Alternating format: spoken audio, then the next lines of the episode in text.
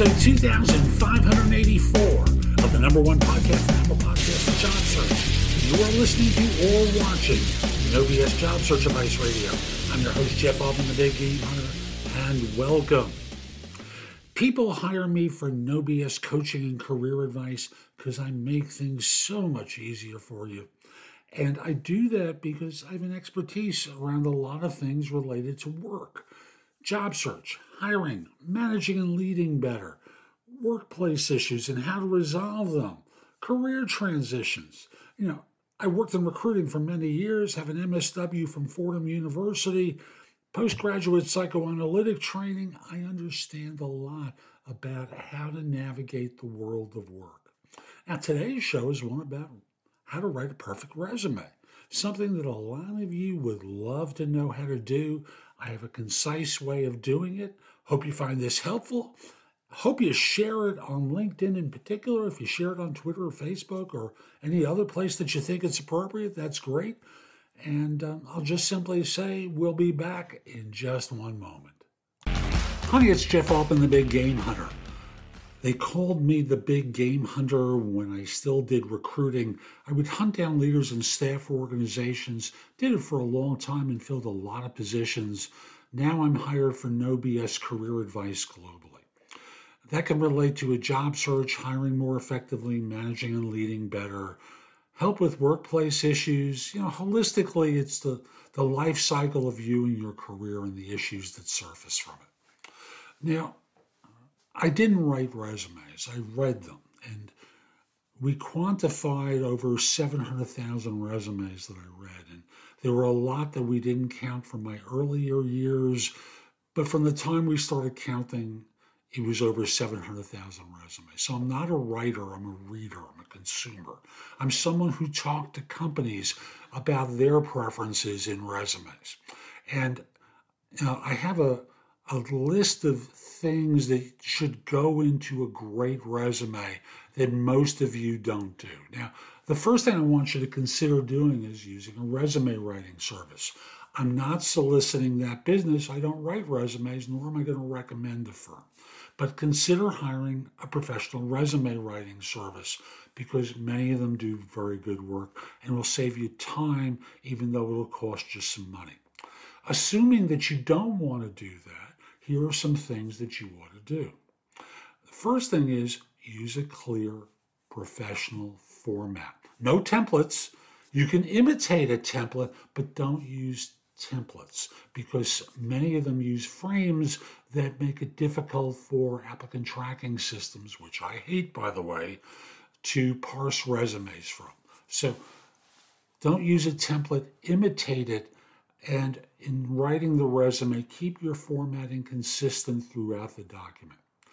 Of course, tailor your resume to the specific job you're submitting it for. Also, think of it for the kind of job that you're qualified for, even if you're not applying, or the kind of job that you're trying to get for yourself. That may be the best way to describe it. Use keywords relevant to the job you're marketing yourself for because that's going to attract the reader to you and attract the applicant tracking system to recognize it. And the earlier in the document, the better. As you've probably heard, use action words to describe your responsibilities and accomplishments. No one needs to use the term team player in any resumes. Got that? Use numbers and statistics to quantify your uh, achievements. Statistics can include uh, money made, money uh, saved, percentage improvement over what previously existed. Include your education, certifications, licenses, any relevant work experience, including internships and volunteer work.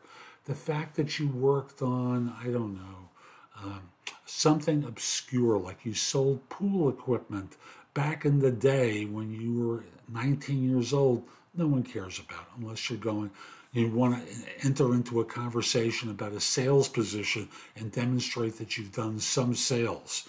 But no one cares about stuff that you did with when you're 19 unless you're 20.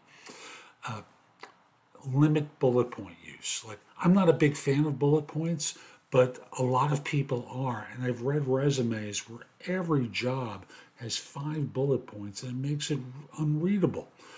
Too many bullet points are obnoxious. Keep it simple.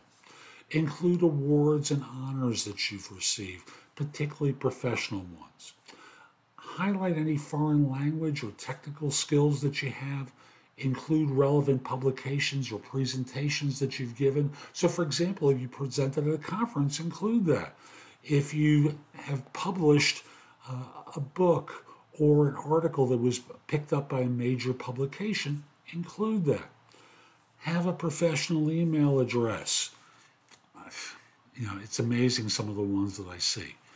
A simple, easily readable font is important because it's easily parsable by systems and easier on the, on the eyes.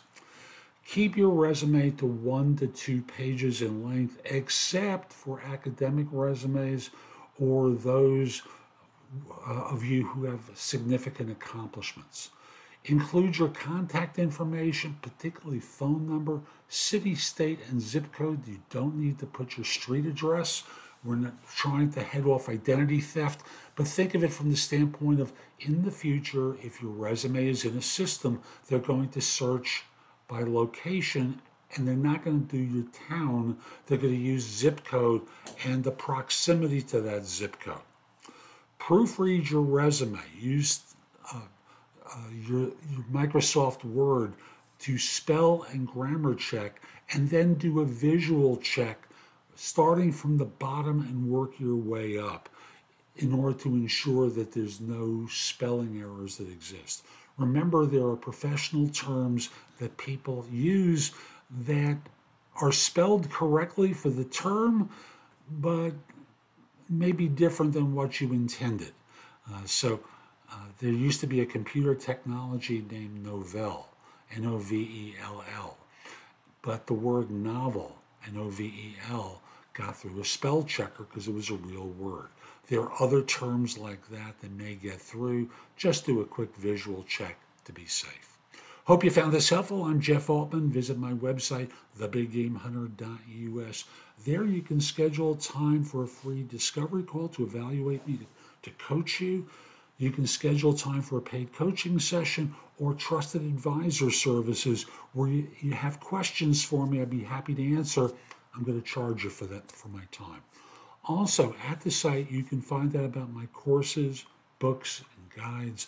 The blog has thousands of posts that are searchable. Again, the address is thebiggamehunter.us. Connect with me on LinkedIn at linkedin.com forward, slash IN forward slash the big game hunter. Have a terrific day and be great.